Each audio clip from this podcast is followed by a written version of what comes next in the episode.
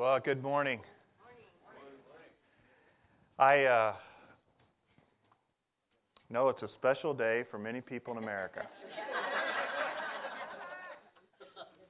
and that's good. Sort of celebrate the uh, cultures, festivals. But um, I want you to know that I'm glad that today is Sunday, not just Super Bowl Sunday. Because I don't know about you, but every now and then I have a week where I just want to come and be in the presence of Jesus. And for whatever reason, this was one of those weeks.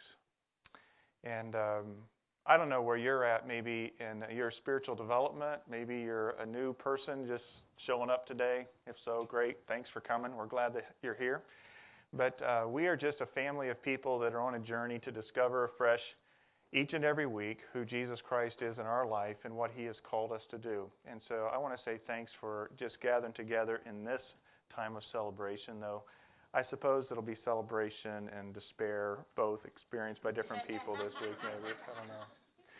Um, in your program is a communication card that we each fill out every week, and I want to encourage you to do that. Uh, we said last week that we're sort of got a new system in place where we're trying to get our database updated and all that's going on with that. So I want to invite everybody to fill that card out again this week, even if you've been here forever, and um, just make sure your information is clear on that as we continue um, to keep that updated. There's some other information in your um, program concerning connecting in small groups or whatever. This is a week of some change in our student ministry. Um, beginning the second hour, right at 10:30, uh, the youth will be meeting over in the student room. And so, uh, if you're a parent and that's sort of how you're dialed in, your kid comes here, or maybe you know somebody, they're starting right off at 10:30 over in the student room uh, for the second service uh, for this season. Also, they are starting a Wednesday night youth um, uh, meeting, which is pretty cool. I'm excited about what's going to happen with that. And they got a young man coming to help lead some worship there this week that I met this last week at the district function I was a part of. And so uh, that's sort of the heads up on that. But um, as I was driving here today, I said, Jesus, I want you to show up. You ever pray that? I just, and it was one of those um, mornings um, where I'm like, really? Can I just sort of like introduce Jesus and have Jesus come and let me just be seated? And my mind went back uh, when I was uh, a young adult, and I never made a public profession of my faith in Christ. I don't know about you, when you maybe if you're a believer this morning, you crossed the line of faith, invited Christ to take control of your life, you repented of your sins, you began following Him. Uh, maybe it was in a private setting, and, and that was true in my life in younger years, and I'd never done a public coming forward. And I was in Alexandria, Indiana, actually with a, a it was a youth ministry function I was a part of. And I don't know if anybody here, if you're an old timer and been around Christian circles, I used to, my parents uh, were very gracious to me. One of the formative things in my spiritual development was that they would get me Christian music and I have stacks of eight tracks that are about this high, you know. and uh, one of the guys that I listened to was a guy by the name of Dallas Holm, and I went to a Dallas Holm uh, concert, and um, I don't know, uh, I forget who's speaking that that night. I think David Wilkerson might have been speaking, and uh, they closed uh, this the service in this big high school auditorium. Uh, Dallas Holm did with a song called uh, "Come Unto Jesus." And I woke up today, and that song uh, that I actually got out of my seat on and went forward to commit my life to Christ uh, was on my heart.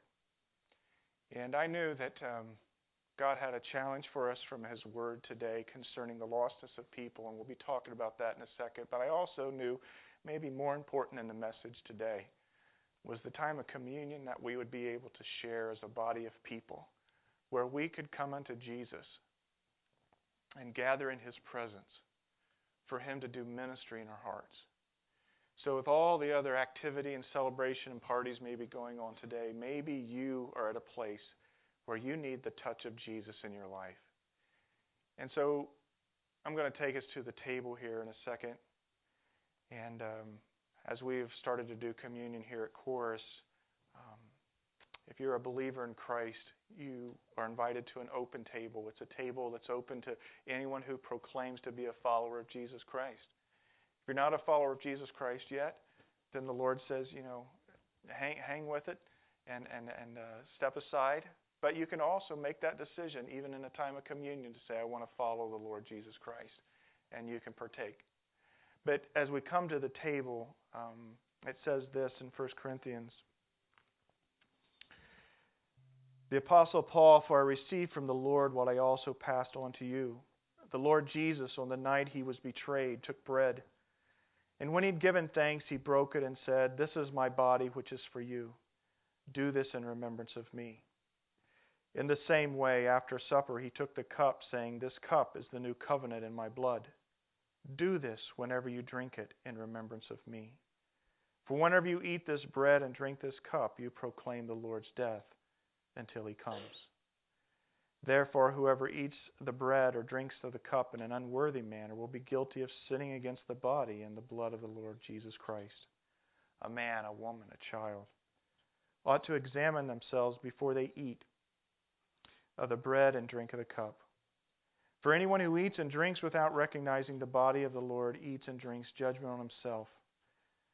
And then he goes on to explain that that's why he feels that some of them were sick in that particular church. And so we don't come to this Lord's table lightly. We don't have to come with these heavy, sober hearts either, but we need to come with a spirit of solemnness and reflection upon what the Lord Jesus Christ has done for us. The scriptures say, wherever two or three are gathered, there I am in the midst. And so the Lord Jesus really is here. It's not a question of if He's here, it's a question of if you're here. And so I want to invite you in a time of worship and silent meditation, and Chris is going to be singing as well, maybe a little bit. But this is a holy moment just set apart in the middle of our service for you to meet with Jesus. We run at such a pace sometimes, and I had one of those weeks that it's just good to center in. And sometimes I think we, in our church services, maybe run them too fast and too hard and too strong without just being able to center in on the presence of the Lord. But on the night that Jesus was betrayed, he took bread and he broke it. And when he broke the bread, he said, This is my body, which is broken for you. And then he took the cup and he said, This is a symbol of my new covenant, of my blood that's shed for you. And so, in a tradition that we've started here, you're invited to come take the bread, and then take the bread and dip it in the juice. And then I want you to go and find a place, maybe it's right back to your seat, where you can have some silent moments with your Savior, Jesus Christ. And if you want, you can gather around in some of the open spaces that are around the outside of the room maybe gather together as a couple and just have a word of prayer. Maybe as a family unit. I know we do that. It's been one of our traditions for years. And I have my family here to do communion together. But I want you to take this time um, to come to Jesus. These are your moments in His presence. And so there's no time frame, length, of what's going on.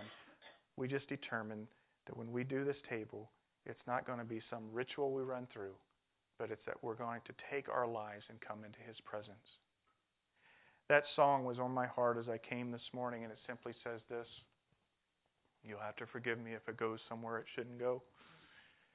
Come unto Jesus.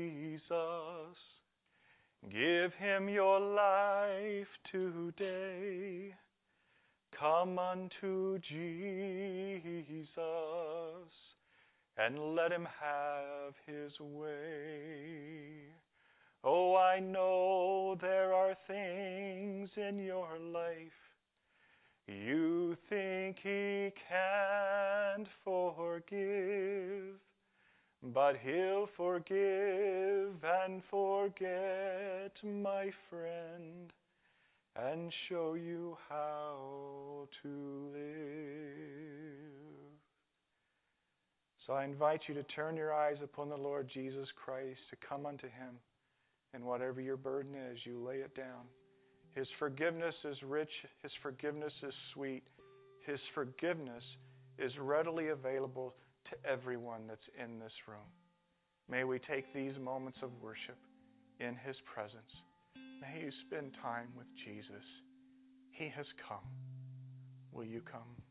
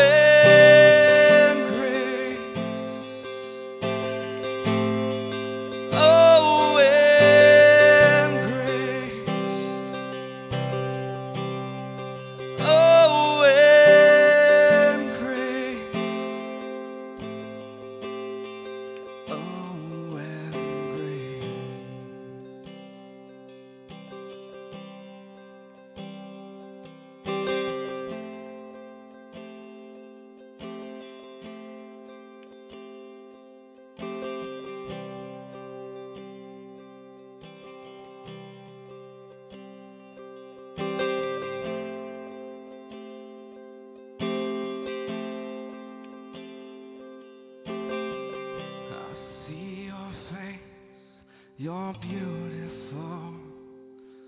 You're beautiful.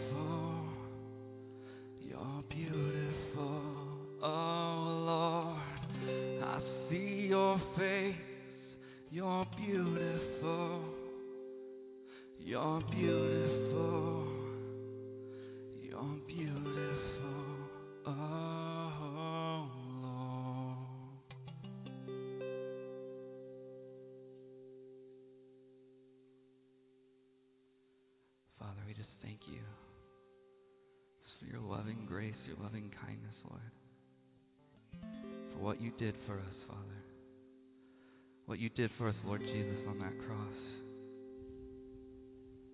We come here just to remind ourselves to be in your presence and to draw nearer to you, Father.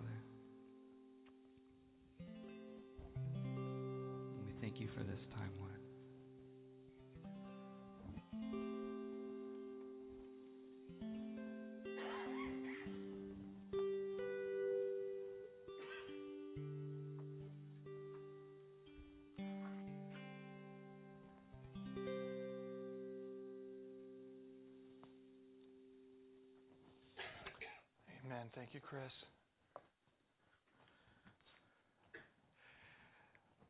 Week, how many of you were here?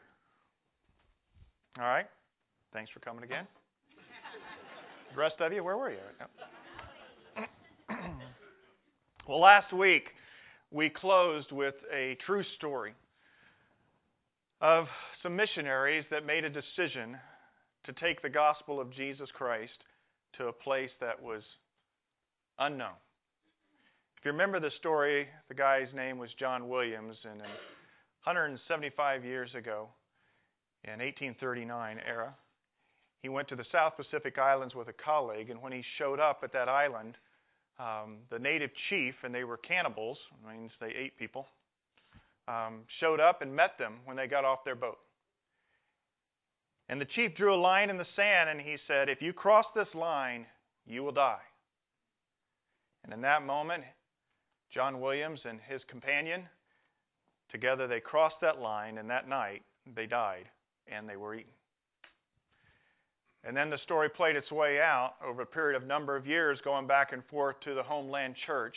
Several others were sent to that very island, and they too lost their lives, including two brothers that went at separate times. And we shared that the mother was crying back in the homeland church because not of only the loss of her sons, but more importantly, that she didn't have another son to send into the lostness. And we talked about how God used those people, and that island came to know Christ. And even just a few years ago, in 2009, there was a gathering of the descendants of both the natives as well as the missionaries, and apologies were given for what happened to those first missionaries. And they renamed the bay in which they land after the man who stepped across that line, John Williams, and it's now called Williams Bay and the island of Erromango in the South Pacific near the Fiji Islands. And then we closed service last week, if you recall, by us putting a line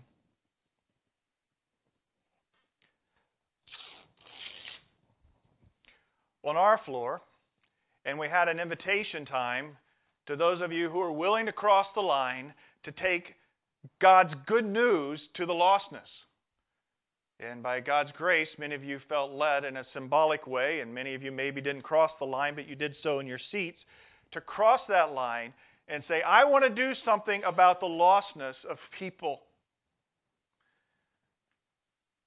I want to, first of all, as a sojourner in this kingdom work, give you affirmation for taking that step because that's not an easy step. But I to ask you this week if you crossed that line, how did it go? How did it go? Or did you come here this morning going, oh, yeah, I did that? That was a good way to end the service, Carrie. Well, friends, it's not about what happens here. Though there has to be a contrition of heart and a willingness to do something about people who need the presence of Jesus, people who need to come to a table to be able to, to share in the remembrance of what Christ had done in their life. But we have to actively participate in what the Holy Spirit's doing each and every day of our life. And I want you to know that I was one of those people that went, Oh, yeah, that's what we did last week. We crossed that line. What have I done? Because you see, pastors, we can sort of bunker ourselves away with Christians really easy. And we can sometimes give ourselves the excuse of, well, you know, I'm trying to encourage everybody else to do it. But I've been asking God afresh in my heart, us as a whole family, we're new to this valley. Lord, how do we deal with the darkness and push back the darkness and deal with lostness and reduce lostness? And what is my small part in that? And some of this came to me actually this week. I was uh, took a little study break and went to a local fast food restaurant. And I'm sitting in a fast food restaurant, just sort of getting, you know, dealing with the hunger pains so I can get on with the rest of the things I need to do and maybe get back to study. And it dawned on me at this fast food restaurant, and maybe you've done this before, I don't know, maybe you think I'm weird, but it dawned on me that there might be some people around all the commotion that was coming and going that had never ever been prayed for in their life. And so I took some extended time in that fast food restaurant, just with my eyes open, looking at couples and families. I wasn't gawking. I wasn't, you know, you know, scouting out people in a weird way. I suppose I could get in trouble with that. But I'm like, you know, now there's a family unit sitting across from me. I have no idea what's going on in their life. I have no idea where they're at with their spiritual journey. But Lord Jesus, I pray that whatever's going on in their life, that you would encourage them, this very day, and that your Spirit would draw them to you. Jesus, maybe you have somebody in their life that knows you.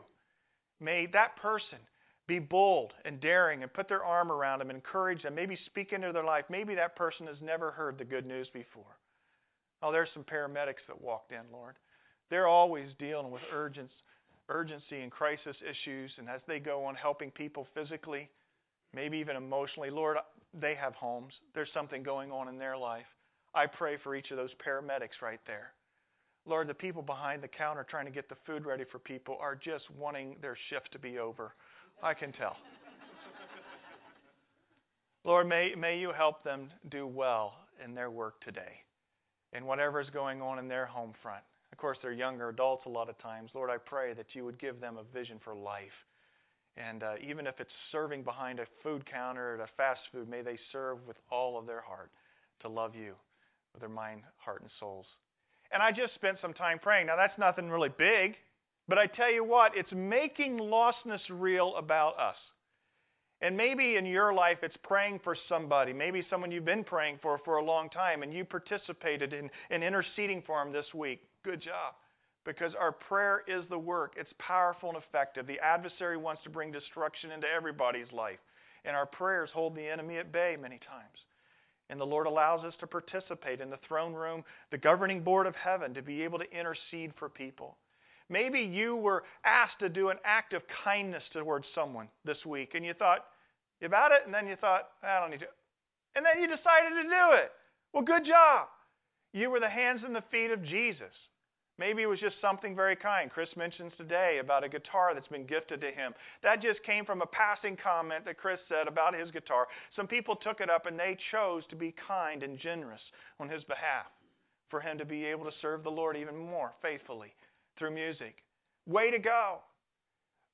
Maybe you took the bold step of crossing that line today and you shared some this week and you shared some words with somebody concerning Jesus.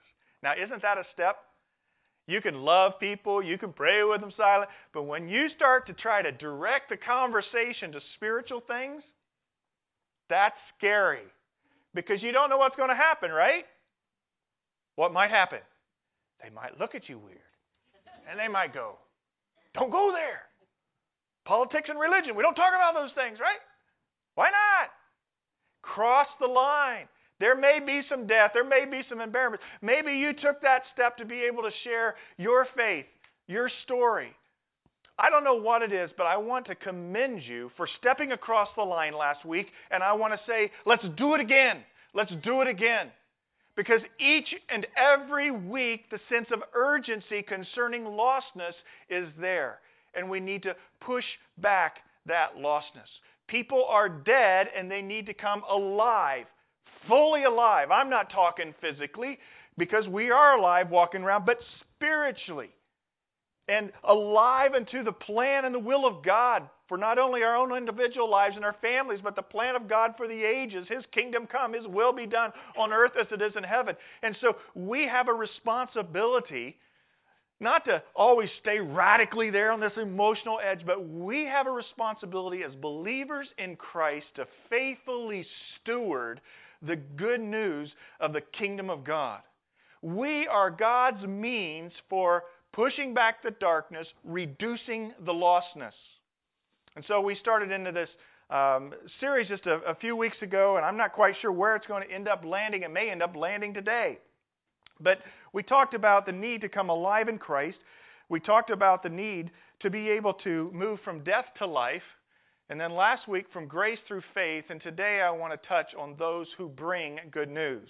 Let's go back to the Ephesians passage from last week, and I'd like us to read this together as corporate reading.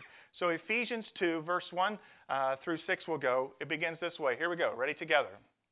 As for you, you were dead in your transgressions and sins, in which you used to live when you followed the ways of this world and of the ruler of the kingdom of the air, the Spirit who is now at work in those who are disobedient. All of us also lived among them at one time, gratifying the cravings of our sinful nature and following its desires and thoughts. Like the rest, we were by nature objects of wrath. But because of his great love for us, God, who is rich in mercy, made us alive with Christ even when we were dead in transgressions. It is by grace you have been saved. And God raised us up with Christ and seated us with him in the heavenly realms in Christ Jesus, in order that in the coming ages he might show the incomparable riches of his grace expressed to us in his kindness to us in Christ Jesus. Let's hold right there. I want you to go back. We'll go back to that verse 6 there, Jonathan. God raised us up with Christ and seated us with him in the heavenly realms in Christ Jesus. What does that mean? Well, we're not going to dive into that, but I want you to know that that is the good news of which those of us who come out of darkness and death into light embrace. Is that something happens when we cross that line of faith, we make the commitment to Christ, we repent and turn from our sins, we invite Jesus to be the leader of our life, to be the Savior of our life. Something in the supernatural realm happens that we are then found in Christ and we are seated with Him in a heavenly realm. What's Paul talking about in this passage? Well, I want us to dive into that deeper later on sometimes, but this is supernatural. When you are inviting people to cross the line of faith, it's not just a mere cognitive decision. We are literally experiencing the God of the universe intervene, coming into the life of a person, regenerating their soul. They come alive. They have now a position they never had before in the spiritual realm, and they become a new person. We talked about how the Apostle Paul was adamant that there was so much darkness and lostness in this world that people could never find their way to God unless special revelation was put on top of the general revelation to lead them into a salvation kind of experience. And so he devoted his whole life to it, on all kinds of missionary journeys, raising up leaders, being able to preach in the synagogues, being able to form small groups in family households. He was adamant that we had something to offer other people that would change their life. Do you and I believe that? Or are we a little embarrassed, not just about the faith maybe, but we are embarrassed that maybe it, maybe it won't work. Maybe it won't change their life. Well, I can just say, share with you that's not your responsibility. We know that it's true if it's genuine in heart. Those who seek Him will find Him, but they seek Him with all of their heart. And so you are just merely stewards of His grace. And you are inviting people through faith to receive the good news. And so, Paul, in the book of Romans, he begins laying that all out. And we anchored there in Romans 1 for a while, but then he moves on and he talks about, you know, while we were yet sinners, Christ died for us. And God demonstrated his love for us. And then that there's no condemnation for those who are in Christ Jesus. And as you move through the book of Romans, and some of you did that this last summer when you were in a series with that a little bit, you begin to see how Paul unloads this beautiful gospel, the kingdom of God. And then he comes to this part in the um, next section of Romans, in Romans 10. I want us to give attention to this. For everyone who calls on the name of the Lord will be saved. Stop right there. Just a few of them. God's going to pick and choose. No. Everyone who calls on the name of the Lord be saved. But then Paul says, But how can they call on him to save them unless they believe in him? And how can they believe in him unless they have never heard of, if they have never heard about him? And how can they hear about him unless someone tells them? And how will anyone go and tell them without being sent? That is why the scriptures say, How beautiful are the feet of messengers who bring good news. Now, I don't know about you, but I'm not interested in seeing anybody's real feet this morning. I don't think feet are really beautiful. All right? But what it's saying here, how beautiful are the feet of those who bring good news. It's the messenger who comes. How beautiful it is to receive them into my life, to hear the good news. Now, friends, this is what? This is back before the internet, emails, back before text messages, back before any type of, you know, transferring videos around. It was back before the phone, all right? No telephone back then. In fact, to get a message from one place to another, you had to physically take it there by foot or by horse. And so messengers were common that day. All right? They were couriers taking good news around. And so, can you imagine being bunkered away, far from any type of good news spiritually or about change or redemption being able to come to your life, and someone shows up and says, Listen to me, there's good news. Your team won the Super Bowl. well, that might be good news today, a little bit, but it's not anything like the good news of somebody who's saying, You are spiritually dead and you've become spiritually alive. Your sins that bog you down and the guilt riddenness of your soul, that can be cleansed and you can receive forgiveness and have right standing before God. You have a purpose in life. God has ordained from your mother's womb a trajectory of knowing Him in an intimate personal relationship, the God who created you. Yes, you can have a relationship with Him, and then you can serve His purposes as He has wired you and find fulfillment in that. Good news. We become complacent with it if we are believers this morning because it's become old news to us. But to those who have never heard it, it's good news. Or more likely today, to those who have heard some aberration of it that's like legalistic or dogmatic, that's not liberating, it's not good news to them. It's weary, tired old news. It's bad news to them. I know I'm a sinner. I know I'm not measuring up. Friends, we have good news and we are the messengers. How are they going to hear? Unless someone is sent. You and I are sent on a daily basis to be bearers of good news. We don't have to put a big placard on us that says, Jesus saves, come and talk to me.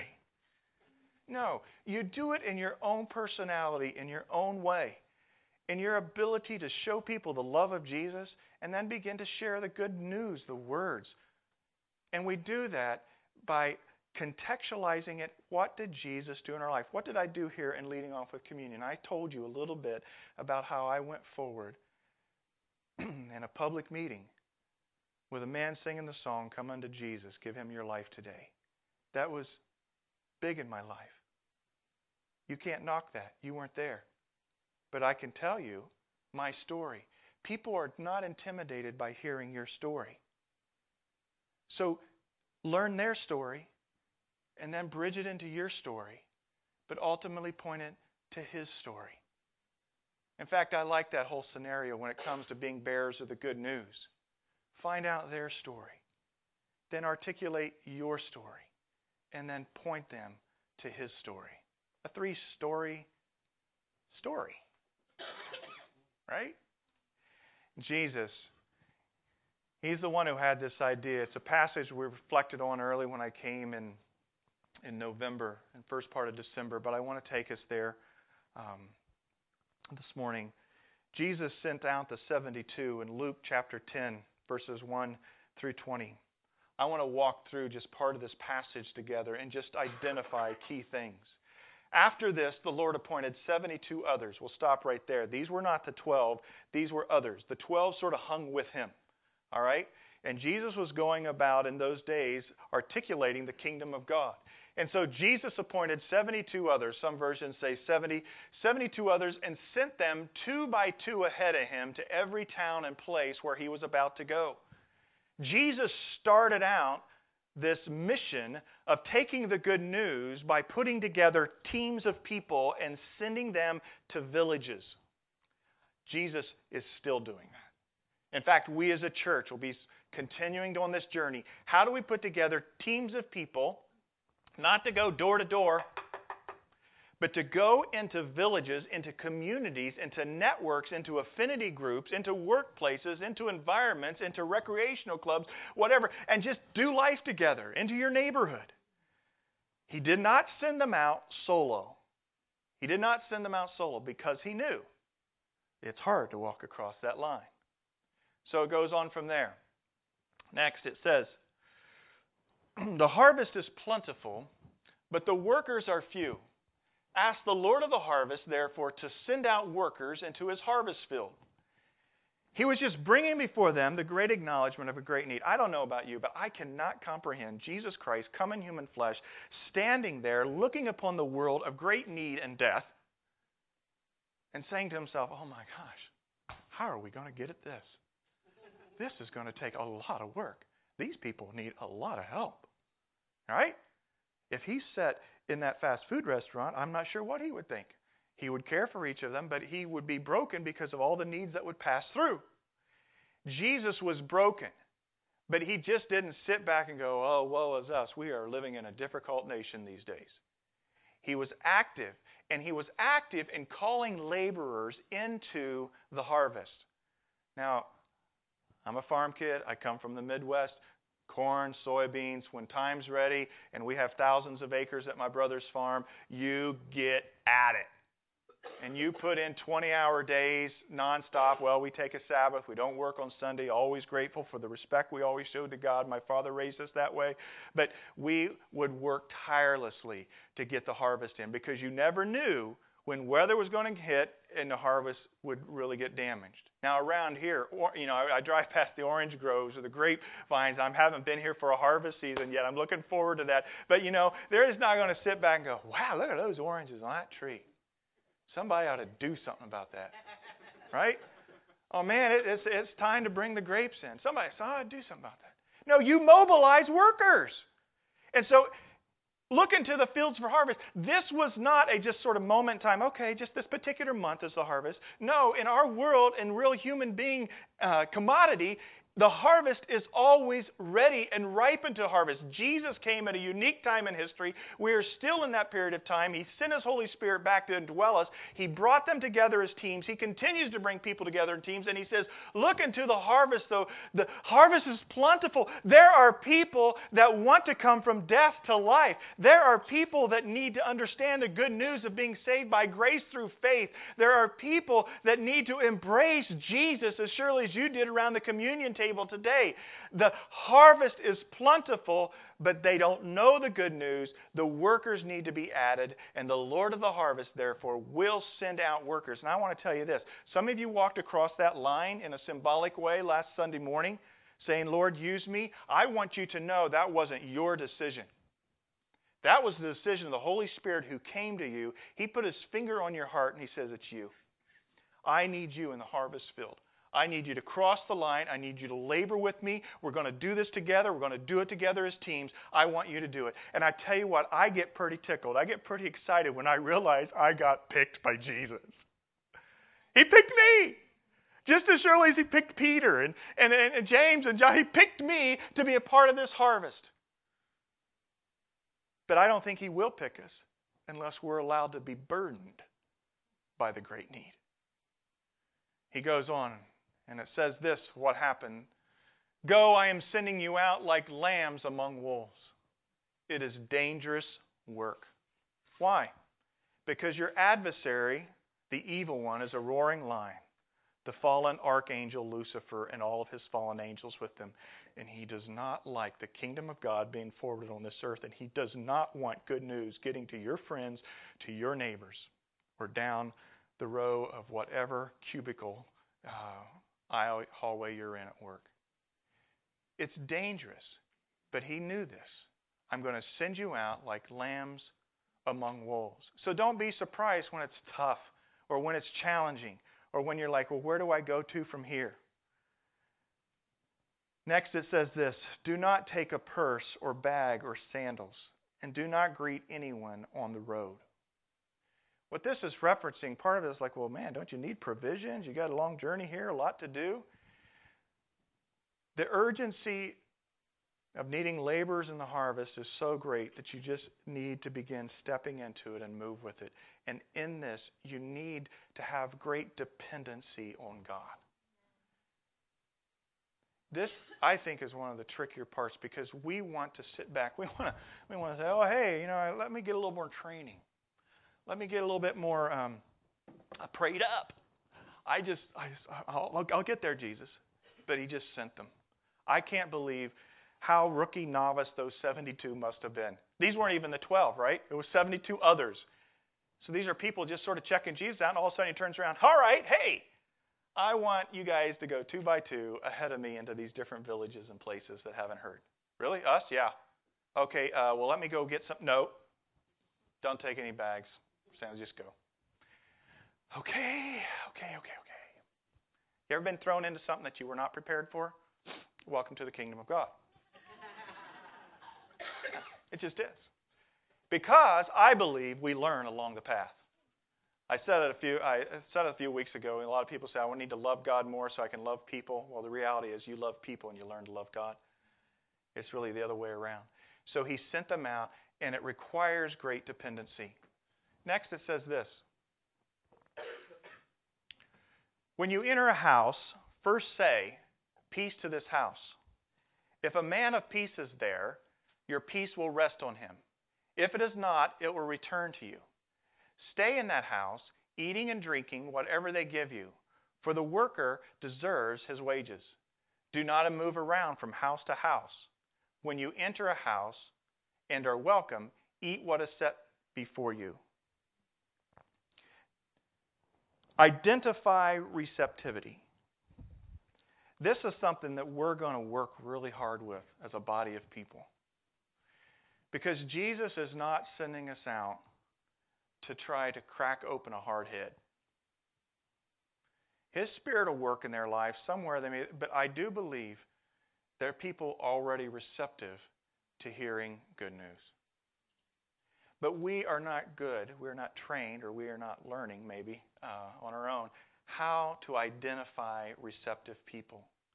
And so he says, when you show up in the village, you don't need to rent a hall and a sound system and start blaring the good news. I want you to find a man of peace there. Your peace will rest on him. In other words, you will bring peace into that home. And if not, it's not working out there, it'll return to you. So, this concept of man of peace, I want to articulate a little bit more for us today. And we're going to continue to do this in the months, I believe, in the years ahead. What does it mean to find a man, a woman, a student, a people of peace? These are people who are receptive to you and I. These are people who God has already gone in advance of. I'll list these five things that come from a guy by the name of Mike Breen. Find the person of peace, the person who is open to you, interested in you, likes you, wants to be around you. Okay? So this person welcomes you, they receive you, and they may even up, end up serving you. All right? But you are taking the initiative to build the relationship or to be around your relationship. Who sort of likes, you know, they don't need to think you're really cool, but, you know, there's some warmth, there's some receptivity to that. This is one of the prayers I've been asking God again in my life. Lord, show me now, new in this valley, transient as we are, without a home of our own still. Lord, help me identify who some people of peace may be that need to hear the good news. And then the second thing that happened with this passage, sending out the 72, go to their turf where they're comfortable. That doesn't mean you barge in their house. It's a little bit different culture today to some level. But a lot of times I would just take the initiative to say, hey, you want to go out and get, you know, uh, coffee or Coke or something, and you know, hey, let me show up see what you're doing. I remember in student ministry a lot. Some of the best student ministry that we ever had was at high school basketball games in Indiana. I tell you what, we networked there. We showed up at those games. We were on their turf. We interacted with people, and we were able to get them to open up because we were on their turf. Jesus sent them into homes, into workplaces, into um, workout centers. You can find common turf. Allow them to serve you, show you hospitality. This is probably one we're not quite used to, but people that want to encourage, help, then take, oh, sure you can. I had somebody this week. I, I like to buy people lunch if I go down to have lunch with them, right? And they said, let me buy lunch for you. And I'm like, I don't want you to buy lunch for me. I know you don't have any money to buy me lunch. and so not, they did have money, but you know, I knew, I knew that means were short because they were without a job. But they wanted to serve me. And so I said, sure, you can buy me lunch. And if I take you out to lunch, I'm going to buy your lunch, so you don't feel like you have to buy my lunch when I do that. But it's it's this aspect of saying simply that you know let them serve and give into your life, and then four, spend intentional time with them. Try to be strategic in it. Are you strategic with your Super Bowl party today? Not that you need to, you know, be over the top evangelistic wise, but maybe it's just a chance to show maybe a person that's outside the faith that Christians aren't weird and you can cheer too and get upset at the refs too, right? It's, you know, I'm a real person. Be intentional about spending time together. When you go and do something with some friends, think about inviting another person along to go to the movie with you. Maybe some you wouldn't naturally think of. Be ready, number five, to do the works and speak the words of the kingdom in appropriate ways. And there's a plethora of things that could be said there. I think you get the drift. You understand that ministry is both the demonstration of the kingdom and the proclamation of the kingdom. And so, with that, um, with what's said here, um, we'll sh- show that in a second. I want to show you a bubble chart because I don't know if you're mindful of this. You can actually flip on the back of your note sheet and do this on your own. I put Make Believe Bob and Barbara up here. Comes out of a book by Randy Frazee called The Connecting Church. And he talks about how busy our lives are. And actually, this diagram was part of even a larger diagram where you draw all the circles of activity that you're involved in in your life. If you do that little project, you sort of get bummed out because you realize that your life is all over the place, that you are involved in all kinds of dimensions of relationships in people's lives. So, Bob and Barbara here, Bob has his work environment. He has his extended family, his nuclear family, as well as his extended family. Who knows? The extended family may include, you know, uh, an ex-spouse, maybe stepkids. You know, it goes on from there. Uh, to aunts and uncles, okay, brothers and sisters extended out. There is his volunteer work environment, tries, tries to help out in the community. There's relationships there. His children's activities, whether they're sports activities, music activities, there's relationships that are involved there. Of course, his church world, there's recreation where maybe he is on a, some type of athletic team or just working out in a club. He's got his natural friends, included with that might be his neighborhood and neighbors across the street, down the street. He got the he has the commute time. Maybe he goes to work with somebody and commutes. That there's all these bubbles, these places that you can map out your relational world. And when you do that, don't get overwhelmed. God wants to help simplify your life in some ways, but also realize that these are villages that you're being sent into to find the people of peace. Who are they? Who are they? Heal the sick who are there, Jesus then tells them. And tell them the kingdom of God is near you, both the demonstration and the proclamation of Jesus. And so you can discern through the Spirit what He's leading to with that. And then verse 10 says this But when you enter a town and are not welcome, go into its streets and say, Even the dust of your town that sticks to your feet, we wipe off against you. Oh, this is taking a turn south. Yet be assured of this the kingdom of God is near. I tell you, it will be more bearable in that day for Sodom than for that town. The reality is, we can expect rejection. We can expect rejection. To find a man of peace, a people of peace, you will find people of unpeace. And I think that's part of what it is crossing the line. Because when you cross the line, if you cross this line, you will surely die. If you cross this line of pushing back the darkness and reducing lostness, if you cross this line, you will be rejected. And you just got to accept it. So don't go like, oh my goodness, I don't know what happened. Look at the life of Jesus, friends. He was put on a cross. That missionary, John Williams, he and his friend that went to that island, they knew there was going to be a cost. And so when they crossed that line together and they were killed that very night, it wasn't like, oh, well, we didn't expect this. They knew that there was a risk, but they knew that God would work through that event to ultimately redeem and bring that island to having an opportune uh, faith center for those who wanted to follow Jesus. It says this in Romans 10 13 later on. It said, The scriptures say, How beautiful are the feet of messengers who bring the good news, but not everyone who welcomes the good news. Not everyone welcomes the good news, for Isaiah the prophet said, Lord, who has believed our message? So even in the exhortation to be beautiful feet is the reality that some will not receive. And then in Luke 10:16, Jesus will go on to say this. Then he said to his disciples, Anyone who accepts your message is also accepting me, and anyone who rejects you is rejecting me, and anyone who rejects me is rejecting God who sent me.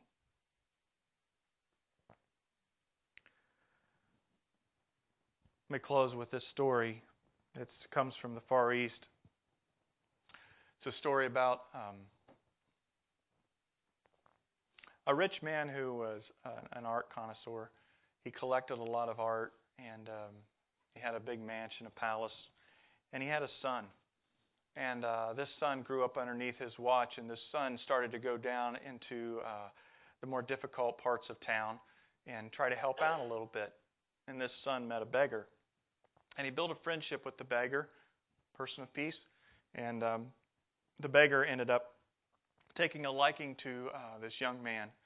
And uh, one day when he came, he gave to the young man. He says, "This is I've I've, I've uh, painted a portrait of you."